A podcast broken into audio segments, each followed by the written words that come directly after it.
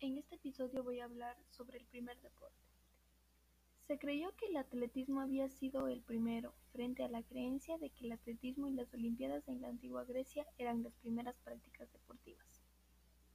Hasta hace unos años cuando aparecieron pruebas milenarias sobre la práctica de la lucha libre, investigadores norteamericanos hallaron hace pocos años un curioso documento en el que se incluían instrucciones y consejos para mejorar en la práctica la lucha.